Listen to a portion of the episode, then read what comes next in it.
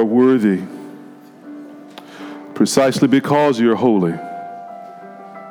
The angels cry out, Holy, holy, holy is the Lord God Almighty.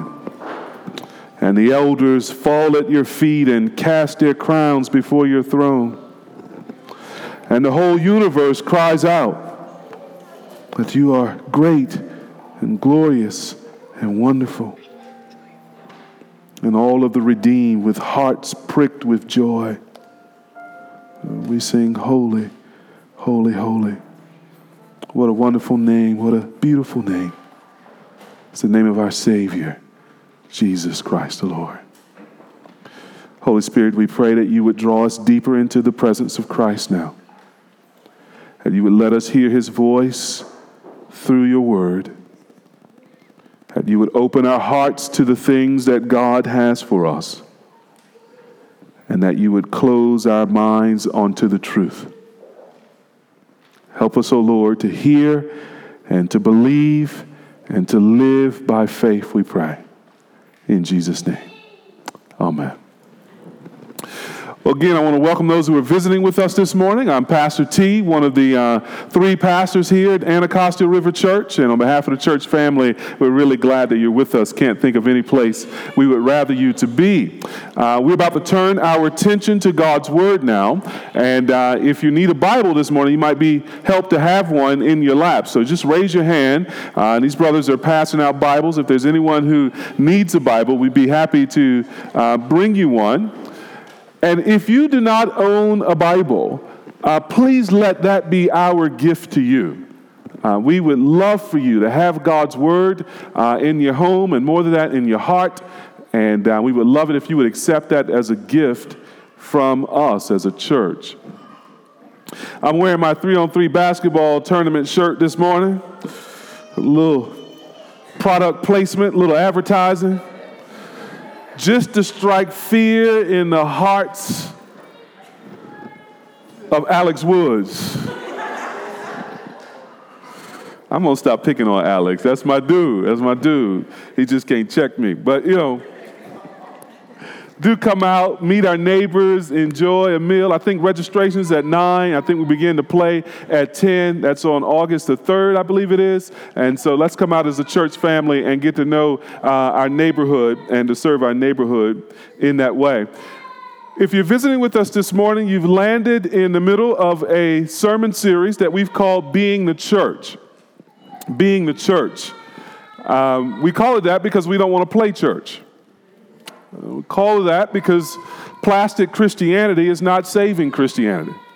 We, we want to be the people of God that we were made to be, and to do that, we have to both understand what the church is and then understand something about how God calls us to live together. So we spent the first five or five sermons in this series thinking theologically about what the church is. It is the people of God uh, living together on the mission of God, going to the place that God has prepared for us. But spiritually, we are also the body of Christ. Each of us are members in his body, united to each other and united to Jesus, who is our head, who is the only head of the church, the sufficient head of the church, and whose life flows down into the church itself. We are the body of Christ. Now, that body moves together and acts together according to the will of its head. Uh, and, it, and, and much of what the, the Bible teaches us about being the church is summed up in this little couplet, these two words one another.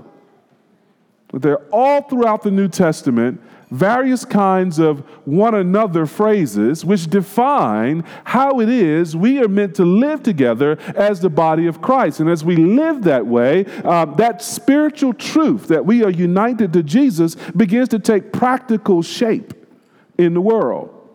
Last week, we took our first one another from John chapter 13, where Jesus instructs his disciples to love one another just as He has loved us, we are called to love each other. And this morning we come to another vital one another. It, might be the most vital one another of our age. I say that because our age we may not be unlike other ages, but we, we, we feel acutely in our day the potential and the reality of division across all kinds of lines. Not just as the world that doesn't know Christ divides itself and tears itself apart in many kinds of arguments and disputes, but also among the people of God. We find ourselves challenged to maintain harmony, to maintain unity, to agree together. And we can find it easier to judge and divide instead, can't we? And you know what's, what's deep? Is that almost none of the divisions and the temptations to pull apart from each other, to judge each other harshly, have anything to do with the central teaching of the Christian faith. It's usually over opinions and preferences uh, you know, the old sort of illustration of this churches dividing over the color of the carpet. Well, the color of the carpet ain't never saved nobody. And yet, it's the kind of thing that we tear ourselves up about. Some churches tear themselves up over whether or not children should be homeschooled or go to Christian school or go to public school. It ain't no schools in the Bible. All kinds of things have tempted Christians to reject each other rather than to accept one another.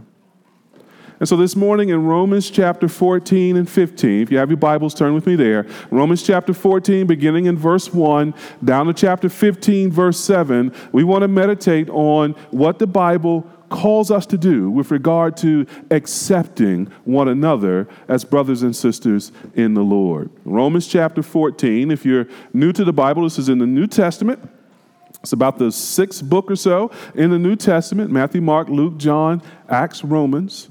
And then we're on chapter 14, that's the big number. And we're beginning with verse 1, that's the small number on the page. I'm going to read down to verse 7 of chapter 15, uh, and then we're going to come back and unpack it. Romans chapter 14, beginning in verse 1. As for the one who is weak in faith, welcome him but not to quarrel over opinions. One person believes he may eat anything, while the weak person eats only vegetables. Let not the one who eats despise the one who abstains, and let not the one who abstains pass judgment on the one who eats, for God has welcomed him. Who are you to pass judgment on the servant of another? It is before his own master that he stands or falls, and he will be upheld, for the Lord is able to make him stand. One person esteems one day as better than another, while another esteems all days alike. Each one should be fully convinced in his own mind. The one who observes the day observes it in honor of the Lord. The one who eats, eats in honor of the Lord, since he gives thanks to God. While the one who abstains, abstains in honor of the Lord and gives thanks to God. For none of us lives to himself, and none of us dies to himself. For if we live, we live to the Lord, and if we die, we die to the Lord. So then, whether we live or whether we die, we are the Lord's. For to this end Christ died and lived again that he might be Lord both of the dead and of the living. Why do you pass judgment on your brother? Or you, why, why do you despise your brother? For we will all stand before the judgment seat of God. For it is written, As I live, says the Lord, every knee shall bow to me, and every tongue shall confess to God. So then, each of us will give an account of himself to God. Therefore, let us not pass judgment on one another any longer, but rather decide never to put a stumbling block or hindrance in the way of a brother. I know and am persuaded in the Lord Jesus that nothing is unclean in itself, but it is unclean for anyone who thinks it unclean. For if your brother is grieved by what you eat, you are no longer walking in love. By what you eat, do not destroy the one for whom Christ died. So do not let what you regard as good be spoken of as evil. For the kingdom of God is not a matter of eating and drinking, but of righteousness and peace and joy in the Holy Spirit. Whoever thus serves Christ is acceptable to God and approved by men. So then, let us pursue what makes for peace and for mutual upbuilding. Do not, for the sake of food, destroy the work of God.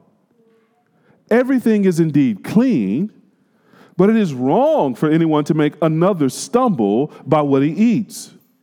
It is good not to eat meat or drink wine or do anything that causes your brother to stumble. The faith that you have, keep between yourself and God.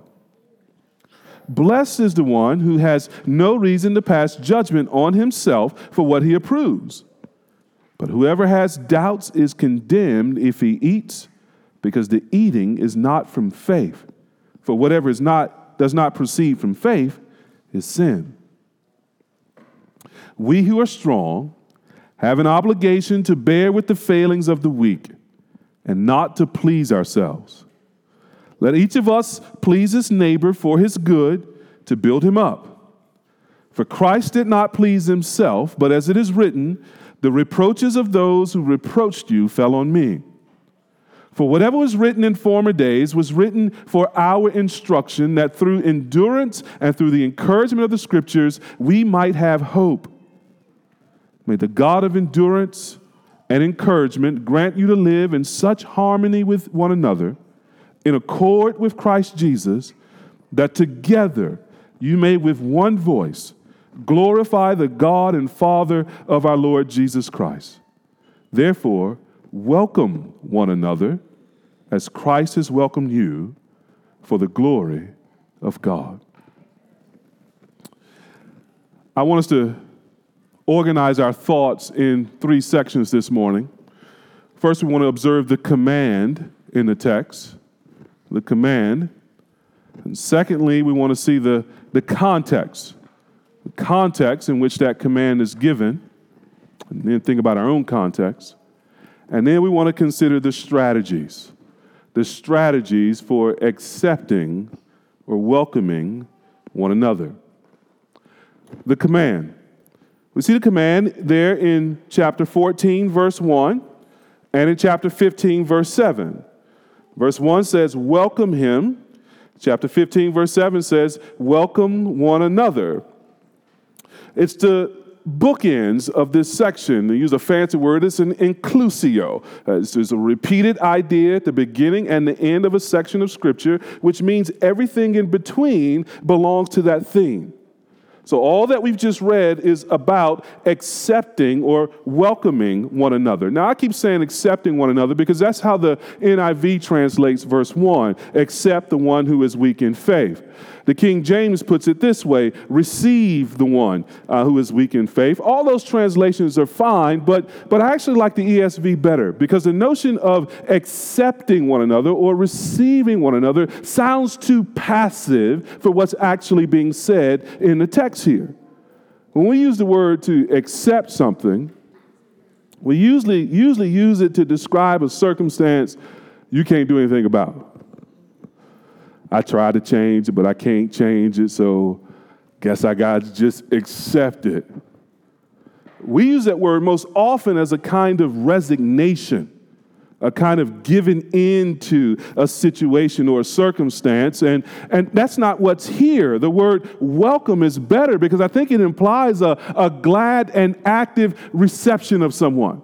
So it's not just, oh, okay, that brother didn't join the church. I guess I got to, you know, Got to pray for him when I come to him in the directory, and I guess I got to invite him to the next potluck or whatever. No, it's not passive acceptance. It's, it's glad and active. It's a happy and, and willing, even eager embrace of the other person.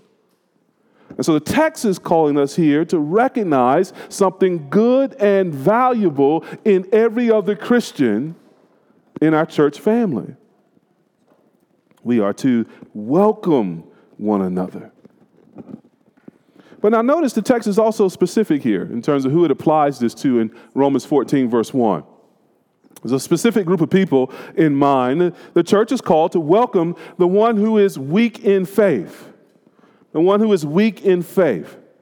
Now, that is not a reference to a new Christian, and it's not a reference to an immature Christian. It is instead, um, uh, it has nothing to do with those things. It is instead a person who, who has a weak conscience, right? The, the conscience is the internal voice that God gives every one of us that teaches us the difference between right and wrong. I was a little boy, I used to watch cartoons and uh, maybe they still do this on some cartoons, I don't know, but uh, you'd have a character who had some major choice to make, and they would be thinking about the choice, and poof, a little angel, cartoon angel would be over his shoulder trying to encourage him to do right, and then poof, a little cartoon devil will be over the other shoulder, you know, arguing for him to do wrong. And so he's, he's standing there having a battle with his conscience, the voice that calls him to do right, and the flesh which calls him to do wrong. It's that inner voice that Paul has in mind when he says, accept the weaker brother, the one with the weak conscience. Now, in this text, notice the one with the weak conscience is the one with a lot of rules. It's the one who makes a lot of rules about how to live as a Christian. And they think of that as strength. So, the problem with having a weak conscience is you often don't realize that your conscience is weak because you think that Christianity is about rule keeping. So, you got these folks with a, with a weak conscience who are uncomfortable with freedom. They not only want rules for themselves, they want rules for everybody else too. And they tend to be the most argumentative and judgmental folk in a congregation. These are the ones, the text says, however, we are to welcome or accept. Now, one more thing to observe about this command. We, we're to welcome one another, but notice now, not to quarrel over opinions. We're not to use acceptance as a trap to argue. You ever had the experience where you're maybe at, at work and uh, you minding your own business, doing what you got to do, or uh, maybe you're just talking to some people after church and somebody asks you a question that starts like this Hey, man, wait, what do you think about fill in the blank? And you know, you think it's a question. and so you answer the question. You ain't thought about it long. You know, you just there having conversation. You answer the question, and the next thing you know, they're hitting you with all their arguments. Okay, that's not what we're supposed to do.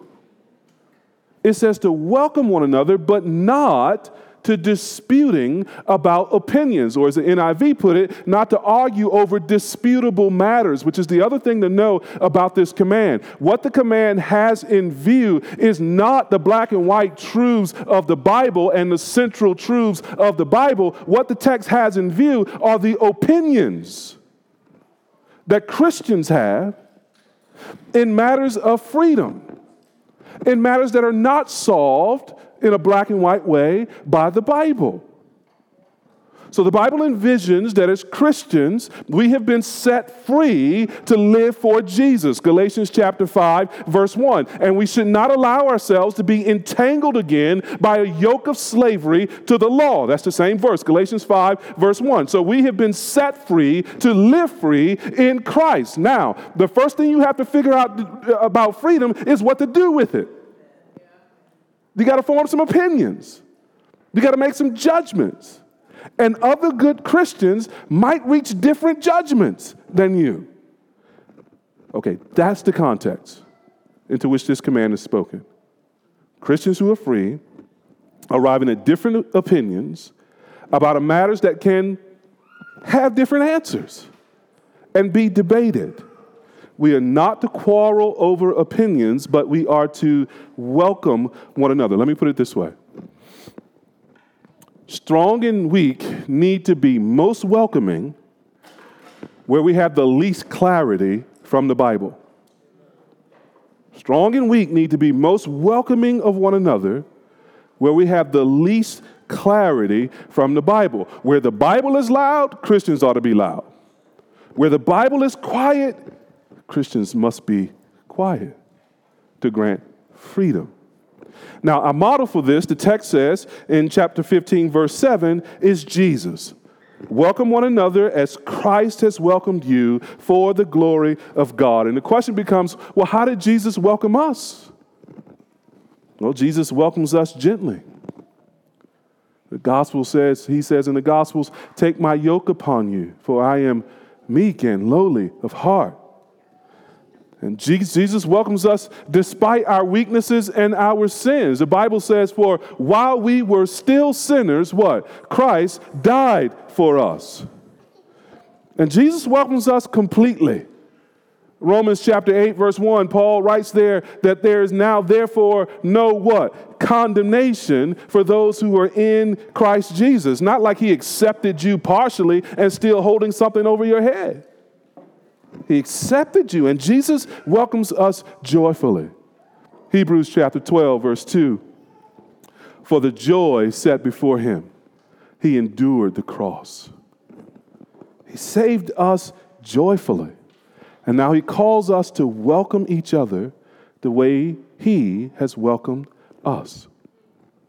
So, a couple quick questions of application. Would you say you are a person who gladly and actively welcomes your brothers and sisters in Christ. If you think yourself stronger in the faith than someone else, do you welcome those who are weaker in the faith? And vice versa. If you acknowledge that on some level you are weaker in the faith than some others who have more freedom than you, do you welcome and embrace them gladly in their use of their freedom? Or are you the kind of Christian who argues about matters of opinion and do not accept the views of others? I think it's important for us to get clear where we are in this text. Now, let me give you the context uh, there in Rome. So, second point here, I want to think a little bit about the context. There are two specific issues that are being addressed um, by way of example in this text. The first one is in Romans 14 2. Look there with me.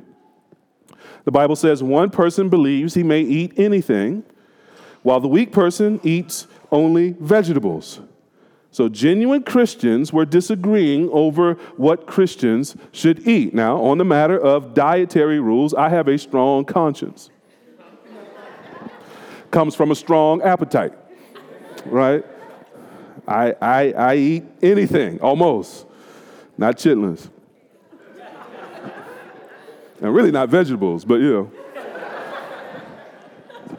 So they, they, they argue with teetotaler on the vegetables. So, they, so so, dietary laws is one thing here, right? Now, the second one is in verse 5 that, that was sort of causing problems in Rome. One person esteems one day as better than another, while another esteems all days alike. So, genuine Christians in the church at Rome were differing over whether they should observe special days or not.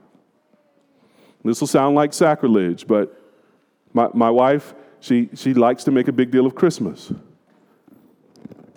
honestly, Christmas is like another day to me. I mean, I, I like remembering the Lord's birth and celebrating it on some level, but like hanging all them tree, them lights and trees and all that, she just be like, joy to the world, the Lord has come. I go out in the basement, man, lock the TV room. and she judges me too. I want y'all know. So one person esteems a day highly, the other person esteems it just like all the others, and, and, and, and yet there, there's not a right or wrong there, it's just a difference of opinion. But notice now, in Rome, it wasn't simply that they had a difference of opinion of, about eating and days, they were judging each other based on these opinions. Look with me at Romans chapter 14, verse 4, and then again at verse 10. Paul asked a rhetorical question in verse 4 Who are you to pass judgment on the servant of another. Verse 10 Why do you pass judgment on your brother? Or notice this, or, or you, why do you despise your brother? So it wasn't that they were merely differing over opinion, they were actually condemning the persons who didn't share their opinion and going a bit further and despising the person who did not share their opinion. These arguments, as you might guess, were ruining the harmony, the unity, and the love of the church. Christian brothers and sisters were beginning to condemn each other as not Christians, as not saved, as not holy, not because they were breaking the moral commands of God, but because they were differing on opinions that were disputable. It's interesting. I've heard it said, and I've sometimes said, if you ever want to get your theology right, study the book of Romans. So Romans is just high, great, glorious theological truth about God and, and his plan of, of salvation. Some of the greatest theological ideas in the Bible are systematically treated here in this book. But there's an interesting relationship between serious theology and church unity. It's often the case that churches and Christians with the most amazing theology, they think, find it difficult, most difficult, to accept people who disagree with them. You ever heard of the cage stage Calvinists? That person who just discovered Reformed theology. And now they see election under every verse. And if you don't agree with them about election, they will beat you to death and leave you in an alley. Arguing about this great theology. Let me put it this way if your theology is as great as you say it is, then you should not have a lot of time for forming and debating your opinions. If your theology is as glorious as God is, who is infinite himself, all of your time should be consumed thinking about this God and delighting in this God, not bickering with your neighbor about something that God ain't even said anything about. If, if, our theology, if we have great theology, but we find ourselves arguing about our opinions, listen, beloved, then it is most likely that we are the ones who are weak in faith because we can't accept those who differ from us. That's Rome. What about our day? What is the Christian church arguing about in our day? Over what issues are Christians judging and condemning uh, and even despising other Christians? Or, or more specifically, for us as a church, what topics tempt Anacostia River Church to judge and despise and to argue about opinions? I want to suggest at least two politics and race. That sound about right to y'all? Politics and race. Now, God has blessed us to be a very diverse church. We have people here from all over the world. In fact, help me with this part of the sermon. If, if I call out your, your sort of nation, your home nation or nationality, just, just stand where you are and raise your hand. I mean, we, we've got people here from Nigeria. That's how them Naijas roll, man. That's how they roll. We got folks here from Nigeria, Cameroon, folks here from Congo, Congo, uh, Guyana, all right. Looking at Miss Teresa back there. The Bahamas, ooh, all right. Haiti, the territory of Puerto Rico, all right. Brazil, all right. Barbados, Panama, Ethiopia, Eritrea. Excellent. Rwanda, England. See, those are the folks who are traveling right now. Zimbabwe. That's to say nothing of people from foreign countries like California and Colorado.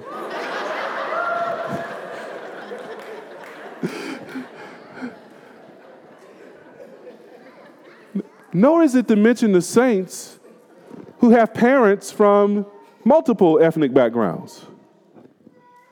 We are a diverse church from many backgrounds. So it's funny. I, have been, brother, good brother, asked me the question, "What kind of church we are we?" I've been thinking about it for a couple weeks now, and uh, usually the, the the sort of tension is between are we a black church or something else? Neither. We're a church church. We're a biblical church. The word church is inescapably multi ethnic. God is building a people from every people to make them one new people. That, that's who we is. We're a church church. And we have people here from all up and down the economic ladder, right? And then there's this reality we, we are a politically diverse church. Honestly, I'm encouraged by the political diversity. I love it. I've been a Christian over 20 years. I've served as a pastor in four churches in two different countries in different settings small town, North Carolina, um, big city, D.C., uh, in the Caribbean islands. I don't know that I've ever been in a church or known a church that's more diverse than we are politically. We've got Democrats and Republicans, we've got independents and libertarians. Um, given our international composition, I would guess we have some folks here who are socialists and perhaps even nationalists. If we only went by the political labels themselves, we would be a tremendously diverse church. Never mind the opinions themselves about which we differ and have ideas. We are remarkably diverse. Now, with all of that diversity, living in a neighborhood that's 90% African American, in the nation's political capital, how can we be a congregation that does not think hard about and apply the Bible to questions of race and politics? It would be a colossal failure in Christian discipleship, given who we are and where we live and where we bear witness. But we got to do that in a way that welcomes one another, that accepts one another. So, what I want to do in the time that I have left, how long that be, I don't know, is give you, is give you 10 strategies for welcoming one another from Romans chapter 14 and 15. 10 strategies for welcoming one another, for creating harmony as a diverse church, church, and uh, creating harmony despite the differences of opinion we have about matters of freedom. Number one, refuse to despise those who differ from you. Refuse to despise those who differ from you. That's what we see in verse 3, chapter 14, verse 3. Let not the one who eats despise the one who abstains, and let not the one who abstains pass judgment on the one who eats, for God has welcomed him. So, now if you are feeling like you're a person with a weak conscience and you need a rule, here's your first rule. You may not despise your brother or sister for differing with you on some matter of conscience. Those who, are eat, who, those who eat are the ones who are strong in faith. Their conscience allows them the freedom in eating without feeling like they're sinning. Those who abstain are the weak in faith. Their conscience will not allow them to eat certain foods without feeling guilty of sin. Now, notice the Bible does not say, let the strong dominate the weak. It does not say, let the weak convince the strong to take their opinion. It says, stop judging each other critically. Just stop it. Refuse to do it. And notice the reason that we should stop judging people over opinions and disputable matters. It's because God has already welcomed them. How are we going to condemn those that God has already accepted in the gospel of Jesus Christ? Refuse to despise those who differ. Number two, follows from number one leave judgment to God. Leave judgment to God, verses 4 and 5. Who are you to pass judgment on the servant of another? It is before his own master that he stands or falls, and he will be upheld, for the Lord is able to make him stand. That's so rich and beautiful. That's so good. The Bible says that our fellow Christians are not our servants to judge. They don't belong to us. We didn't save them. We didn't die for them. We didn't raise from the grave for them. They belong to another master, namely Jesus Christ. And it is God who will decide whether they stand or fall. And the text does not leave that in question. It says they will be upheld because God is able to make them stand. You realize that we don't, we don't, we're not justified by our opinions in disputable matters. That's not what gets us across the, the finish line. That's not what gets us declared righteous at the bar of Christ. It is the blood of Christ that, that creates our righteousness. It is the righteousness of Christ that is accounted to us through faith in Him and faith apart from any works or any opinions that we have. So if we differ in some matter of opinion, that is not grounds for us to start questioning each other's salvation. No, instead, we are to look at our brother and sister and we are to say, God will make you stand. That's how you handle the difference. You get to a point where you can't talk no more about that with this particular person. You think they're wrong in their opinion. You think you're right. And harmony is starting to be affected, and you feel yourself tempted to think that this person might be warped and sinful and not saved. Come back to verse 4 and 5 and just smile. Say, brother, sister, God is able to make you stand. It's going to have to be God because your opinion jacked up, but God's able to make you stand. We need to affirm one another's salvation, beloved, in these matters of disputable opinion. Number three, be fully convinced in your own mind. Be fully convinced in your own mind. That's what we see there in verse 5. One person esteems one day as better than another, while another esteems all days alike. Each one should be fully convinced in his own mind. Remember, this is about disputable opinions which Christians can disagree. So, we're talking about issues on which Christians have freedom in Christ. And again, notice the Bible doesn't say make the other person think what you think. Battle it out until somebody's opinion changes. What the Bible requires is that we know what we're talking about. Each one should be fully convinced in his own mind. And I don't mean be stubborn in your messed up opinion. I think it means if you're going to have an opinion, make sure it's an informed and sound opinion. Opinions can be wrong. So we need to work to get things right as best we can and to get things settled by sound reason as best we can. Listen, you're, you're entitled to your opinion. I'm entitled to my opinion. But that doesn't make every opinion equal. Doesn't make every opinion right.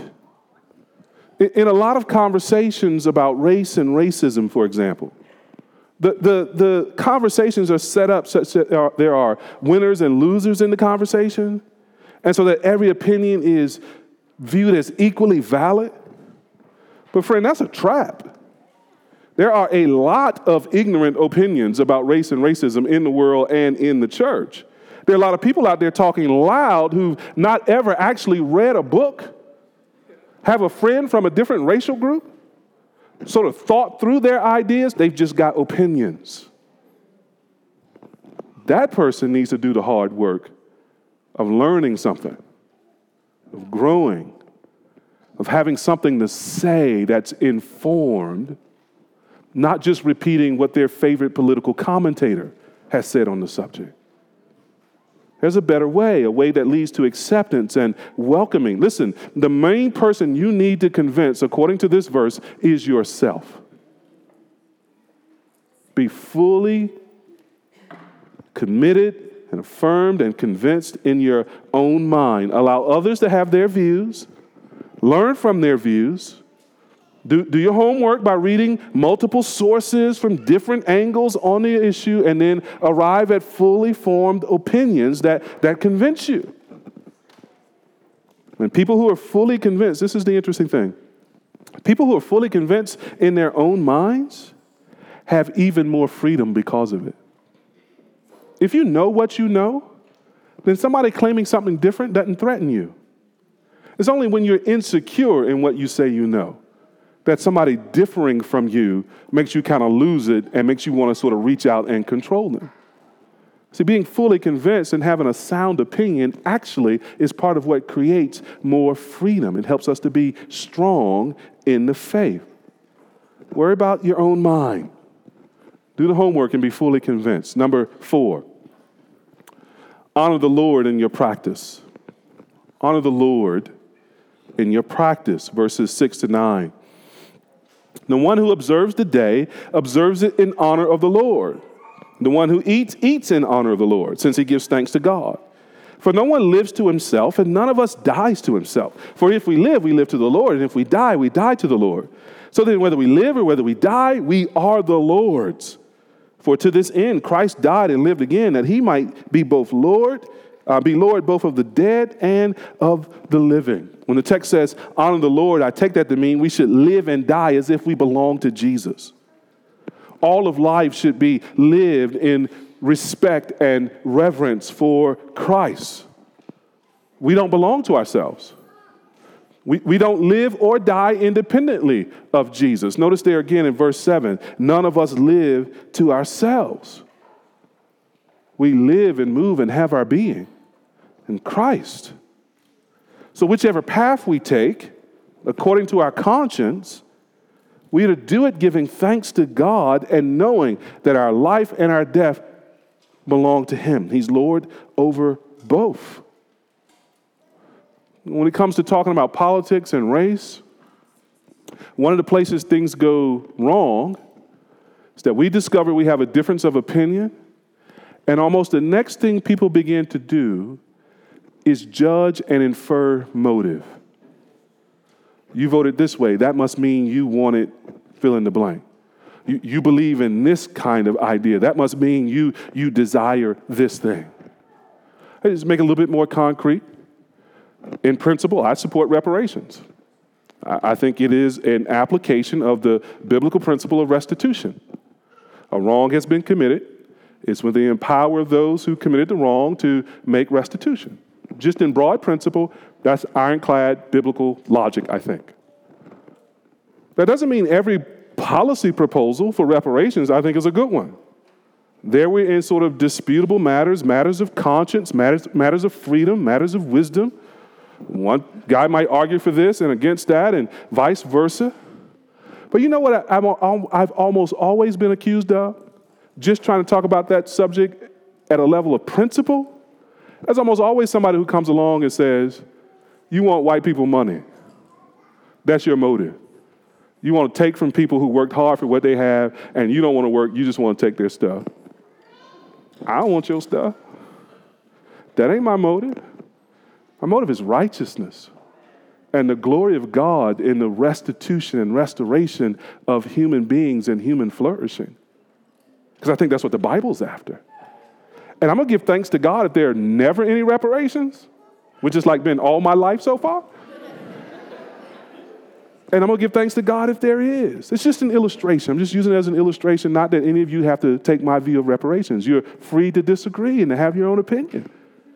What we shouldn't do is judge each other's motive and condemn each other based upon a motive that we assume. I assume, we ought to assume of each other that we are taking the view that we take in order to honor the Lord, whether it's for or against. And that's vital to the harmony of the church. So here's the question.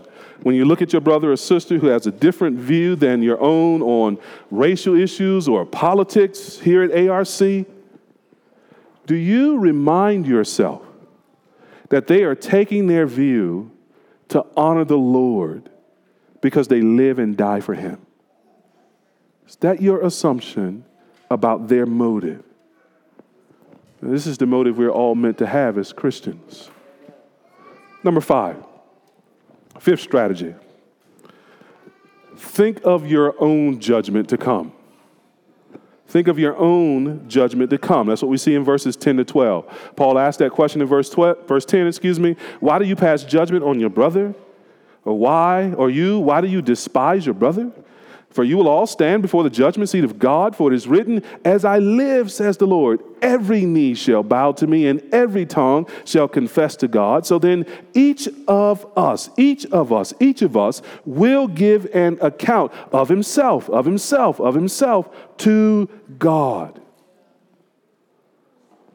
You see, beloved, if we really took Judgment Day seriously, we wouldn't be worried about the judgment of others. If we took judgment seriously, we'd be too concerned about our own appearance before Christ to get too worked up about inconsequential opinions that other people hold. Let verse 12 ring in your ears. So then each of us will give an account of himself to God. That means each one of us will have to answer to God for the opinions that we hold and the actions we take based upon those opinions. Sometimes people act like there's no accountability for opinions. They ask, act as if they can think anything they like without any consequence. But, beloved, your, your heart and your mind is on the screen at the drive in. God is laying it all bare before His sight. Has a perfect assessment of our thoughts and our opinions and our motives because He's God and He's infinite and His judgment is searching. And what we really want before God is a clean heart and a clean mind and opinions that really do honor Him so that our intent actually leads to the impact that we desire. If we intend to honor Him, our thoughts and our actions do, in fact, honor him by his grace. So let us think more of that day when we will meet Christ one to one and when he will sit as judge and we will give an account for our lives.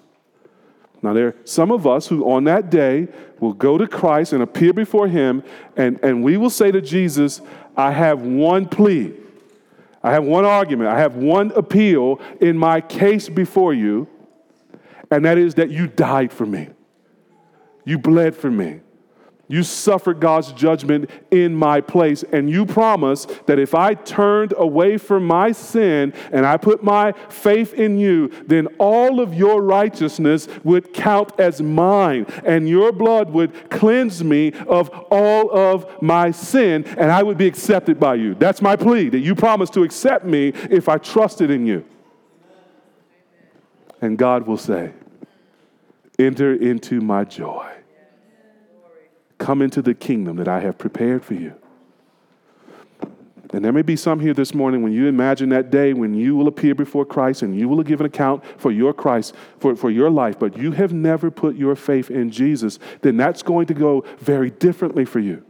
You'll appear before Christ as judge, and, and you will make your plea. And, and it will be any number of things like I worked hard, I raised my family, I tried to do right, I tried to treat people right, and I tried to live right. I had some rules. See, here were my rules and my opinions that I live by, and I think they're pretty good. And Jesus, the Bible says, will say on that day to you if you are looking to be right before God by what you have done, Jesus will say on that day, Depart from me, you worker of iniquity, for I never knew you. Don't be that person. Turn away from your righteousness. Turn away from your opinions.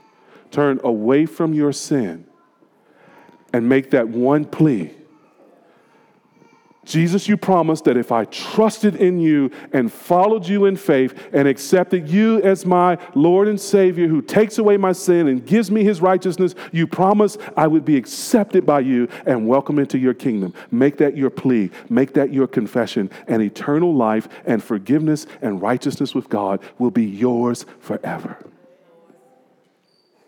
Switch sides. Break up with yourself and place your faith in Jesus.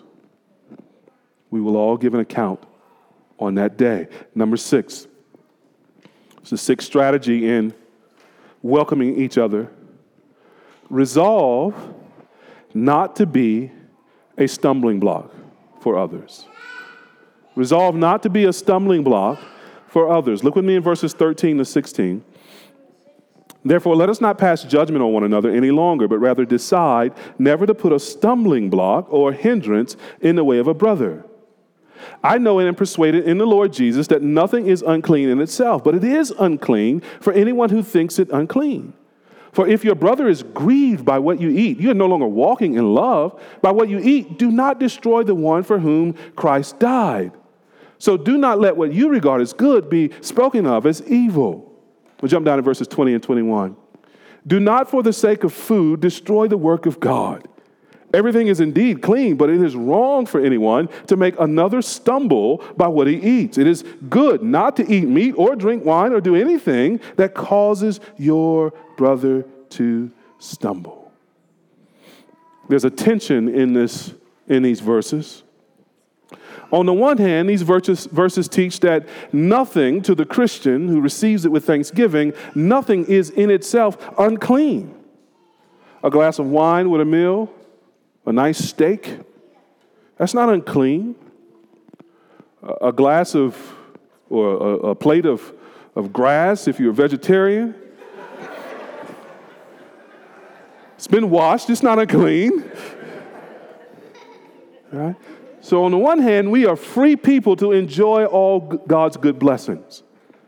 However, here's the tension we must also recognize that we should use our freedom to express love to others. To use the language of verse 15 and 20, we should not use our freedom in a way that destroys the one for whom Christ died or destroys the work of God. That sandwich is not more important than this person's soul. The work that God is doing to help a weaker Christian in the faith grow. That, that is spiritual, supernatural work that's going on according to the Word and the Spirit. That work is not meant to be hind, uh, hindered because I want to flaunt my freedom.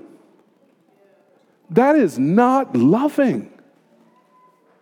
And so the text here says, no, in love, then, what you want to do is you want to pull back your freedom. You are free to do it. It's clean to you, it's not sin to you. But if you did it in front of that person or with that person, you would be causing that person to stumble spiritually and to be harmed spiritually. Don't do that. How do we apply that at ARC to politics and conversations about race? I mean, this is one example in racial conversations, there are people easily angered, hurt, and tempted to sin by language that's sometimes used. They hear a word or hear a phrase that itself is not sinful. The phrase social justice is not sinful. The phrase personal responsibility is not sinful. But because they have a rule about such language, whether it should be used or not used, even though the rule's not in the Bible. Because they have that rule, they are made to stumble when they hear it. So if a person feels free to use that language, does so knowing it would hurt that person of weaker conscience, verse 15, they're not walking in love.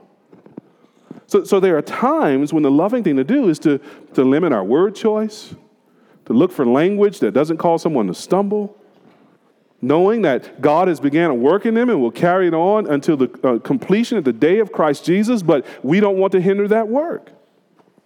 And so the question becomes is that an active principle in our conversations as church members about politics or about race and racism?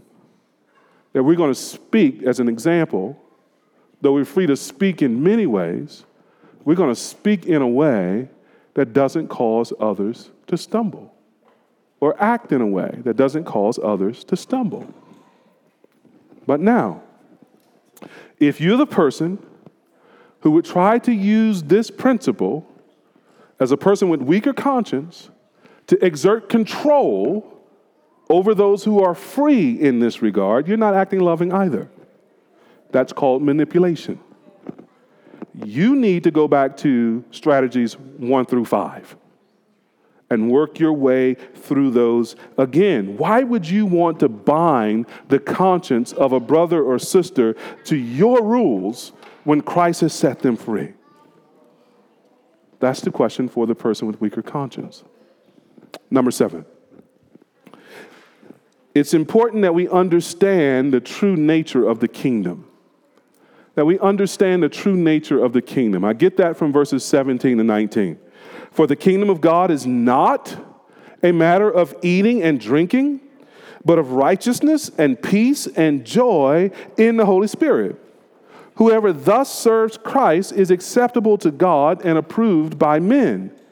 So then let us pursue what makes for peace and mutual upbringing, upbuilding. Excuse me. When, when we fail to accept each other based on opinions of men, we, we really fail to understand what the kingdom of God is like. The kingdom is not about man made rules for eating and drinking. Paul addresses this in Colossians 2 as well, around verses 20 or so. Those rules have no power to subdue the flesh, they have no power to, to bring us into kingdom living. The kingdom is deeper than man made rules. The kingdom of God is about God the Holy Spirit working genuine righteousness peace, and joy in a person. It is about living in the Spirit and bearing the fruit of the Spirit as we commune with God, the Holy Spirit, and commune with Christ through Him. And the text says here in verse 18 anyone who serves Jesus this way, in a spirit filled way, Anyone who serves Jesus this way finds a welcome from God and a welcome from other people too. You know, it's hard to despise somebody who bears the fruit of the Spirit love, joy, peace, patience, kindness, gentleness, self control, and so on. If you find a person who's got a problem with someone who bears the fruit of the Spirit, okay, the problem is not with the person bearing the fruit of the Spirit, but with the person who has a problem with that kind of person. You know that that person is not operating according to the kingdom. And this is vital, beloved. it, it is important for us to recognize that in order to live a kingdom life, we have to live a spirit filled life. We have to be controlled by the Holy Spirit. We have to call upon Him to bear His fruit in our lives we have to develop a sensitivity to the Spirit according to His Word and prayer and interaction with the saints as the Spirit gives us gifts and, and as He works through us to build the body up. And that's what this text aims for. It says there at that last verse that we might make for peace and mutual upbuilding. That comes by understanding what the kingdom is like. It's like being controlled by God's Spirit and bearing the character that God Himself has. This is the secret to our harmony. This is the secret to our unity. This is the secret to our ability to talk about hard things that most people say you shouldn't talk about in polite company. It's whether or not we're being controlled by the Spirit. And there's so much flesh in political and racial conversations, isn't there? Flesh comes fast, comes forward real fast in, in anger, comes forward real fast in partisanship. Flesh comes forward real fast in, in grudges and unforgiveness. We have to have these conversations if we're going to really know each other and bear witness in these areas. But we only should have these conversations in the power of the Spirit, filled with the Spirit. So, when you think of your political and racial positions and your conversations with others, here's the question Are you calling others to obey man made rules, or are you calling them into deeper life with the Holy Spirit? Are you calling them to obey some racial litmus test or political litmus test? Are you calling them to bear the fruit of the Spirit, even as they differ in opinion? Number eight, we almost there. Keep a quiet and clean conscience. Keep a quiet and clean conscience. That's what we see in verses 22 and 23. The faith that you have, keep between yourself and God. Blessed is the one who has no reason to pass judgment on himself for what he approves. But whoever has doubts is condemned if he eats, because the eating is not from faith, for whatever does not proceed from faith is sin. The first thing to see in these couple of verses is that there are some things that should be kept between the individual Christian and their God. One of those things is faith. Not saving faith, not the profession of faith in Christ when we first repented, but here faith is being used as a reference to how we live in those matters of conscience, in those matters of opinion and disputable things. What we believe to be right and what we do as a consequence in matters of freedom. Those are really issues between you and God. They're not issues between you and the Christian sitting next to you.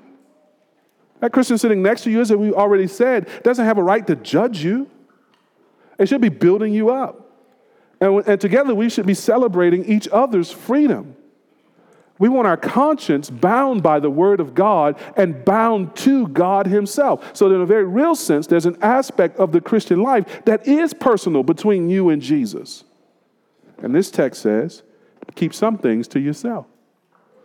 And the result of that is a clean conscience. We have no reason to blame or judge ourselves for, for wrongdoing. If we do the things we believe to be right in matters of freedom, then our conscience excuses us. It, it applauds us. It affirms us that we are doing right. But now, if we do things that we think personally to be wrong for us, the Bible says that does not come from faith, and whatever does not come from faith is sin. Don't violate your conscience do what's right according to your conscience until you're perhaps convinced of a better way by the scripture. But obey your conscience. It's God's good gift to keep us away from sin. It is an act of faith. If, you, if your conscience won't let you do a certain thing, politically speaking, for example, won't let you vote a certain way, then don't vote that way. Obey your conscience until it's shaped by the word of God. Number nine. We're down to chapter 15 now. Build up your neighbor. Build up your neighbor.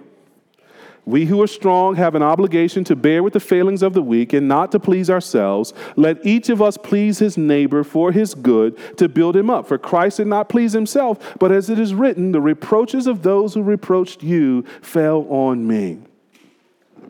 Paul comes back to the strong in faith now. That's those who don't have a lot of rules but enjoy their freedom in matters of opinion. And I think as I, as I meditate on this chapter, I think Paul is doing something clever when he addresses those of you who are strong in faith. I mean, there aren't many Christians who would not want to think of themselves as strong in faith, is? We all want to be in that group. We don't, we don't want to be in the weak in faith group. And so I think this is an appeal, a subtle appeal to the whole church and, and maybe to the pride of Christians to want to think of themselves as strong. And say, okay, if you're strong in faith, here's your obligation bear with the failings of the weak and don't live to please yourself. If you're strong in faith, then you can die to yourself and you can look to your neighbor and you can live for your neighbor's good to build them up. Not judge them, not tear them down, but to build them up. And why should you do that? Well, again, Jesus is the pattern. Notice, for Christ did not please himself, but as is written, the reproaches of those who reproached you fell on me. In other words, Jesus is on that cross and people are mocking him and spitting on him and reviling him. He's been beaten, not because he did any sin, but because we did. What should have fallen on us fell on him. He's our substitute. And Paul says, you, we need to keep looking at the cross and applying that to this question of accepting or welcoming our brothers and sisters. So if the weak revile you, if they're angry with you, If they speak ill of you, like Christ, bear it.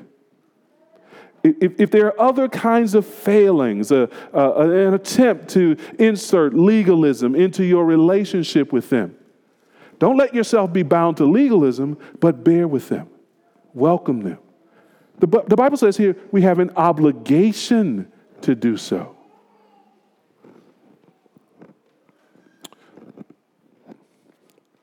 Holy Spirit was editing the sermon. I'm going to leave that alone.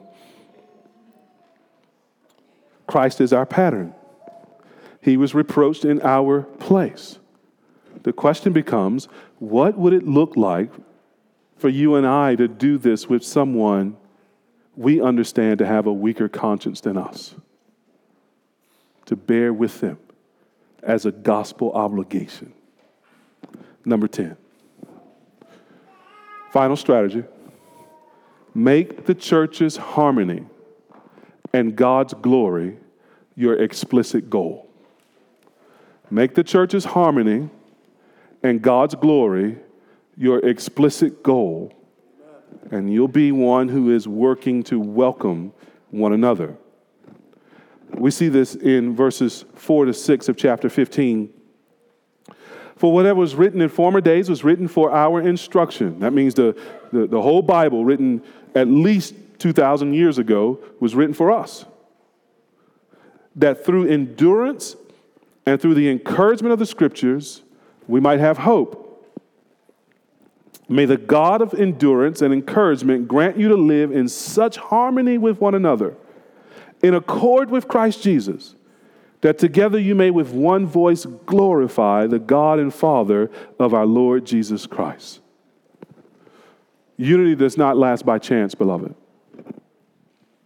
Harmonious relationships do not come with a snap of the finger. Unity and harmony require that we actively and prayerfully work for them.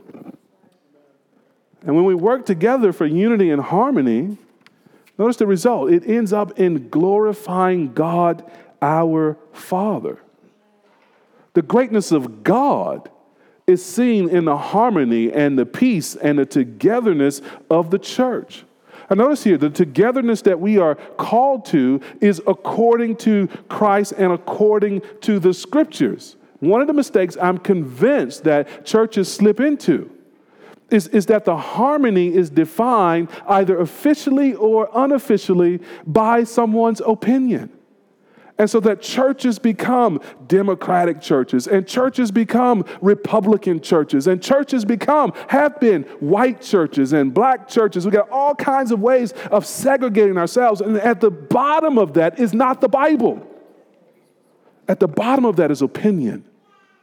At the bottom of that is someone's preference.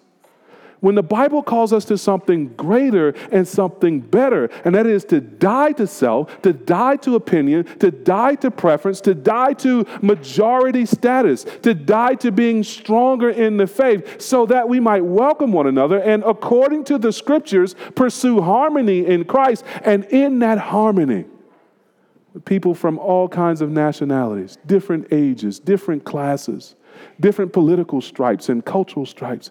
In that harmony, amidst all of that diversity, God is praised, God is glorified. He's seen to be the great God that He is. This means we can't be so woke that we want to accept people who ain't, quote, woke. And this means we can't be so conservative, which is not a word in the Bible, by the way, that we won't accept people who see themselves as progressive. Another word, not in the Bible, by the way. This means that we, we can't be so tied to our perspective on race and culture and class and politics that we lose our tie to each other and our tie to Christ. Those things have to be submitted to the lordship of Christ and sifted by the scripture. Because we have a higher calling than political unity. We have a higher calling than cultural or ethnic unity. We have a higher calling than any kind of unity apart from the gospel. We're called to be united in Christ, to be his body, to be one people who may think different thoughts, but find a way to welcome each other and to glorify God. One of the new members asked me a question in her membership interview that in 15 or 20 years of doing membership interviews, I'd never been asked. She asked me, Have you noticed any patterns in who is leaving the church and why? It's a great question. I have thought about that question a lot, but I've never been asked that question. I loved it. My answer was this it's my opinion, don't judge me. I think people have left for a variety of reasons some good, some bad. But if there's a pattern, I think it's that people on the left, politically, culturally, think we're too far right. And people on the right think we're too far left. And it seems to me that the Lord has been trimming the poles, removing the extremes. Because oftentimes at those poles, what we're really finding is not just left right political ideas that can be debated, but what we're really finding at those poles is a refusal to accept the so called other side. And at that point, we've already forgotten there's only one side it's Christ. And we are united to Him. I want us to be careful, beloved, as we have these conversations. I want us to have the conversations, that we're, we're free to have the conversations. But I, also, I want us to be careful to have the conversations in a way that preserves welcoming each other. And I want us to have the conversation in a way that challenges judgment of one another and a refusal to accept each other and anything else that pulls at the fabric of the body of Christ. We're meant to be one. That's hard work, but it's worth it because it means the peace of the church, the joy of the church, the upbuilding of the church, and most importantly, it means that God would be glorified. If you've ever wondered how you might glorify God, welcome each other, accept each other in Christ. Put Romans 14 to 15 into practice. And the text says, God will be glorified. Let's pray together.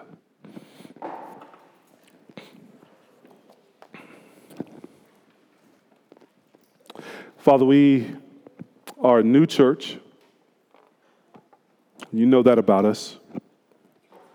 And um, we believe you've been doing a mighty work among us. We thank you for the ways in which you've allowed us to serve our neighbors and send missionaries. We thank you for the ways you've allowed us to encourage each other in the faith, and to build each other up. We thank you, Lord, for all the, the births in the church and the marriages and the various ways in which you've been adding to our number.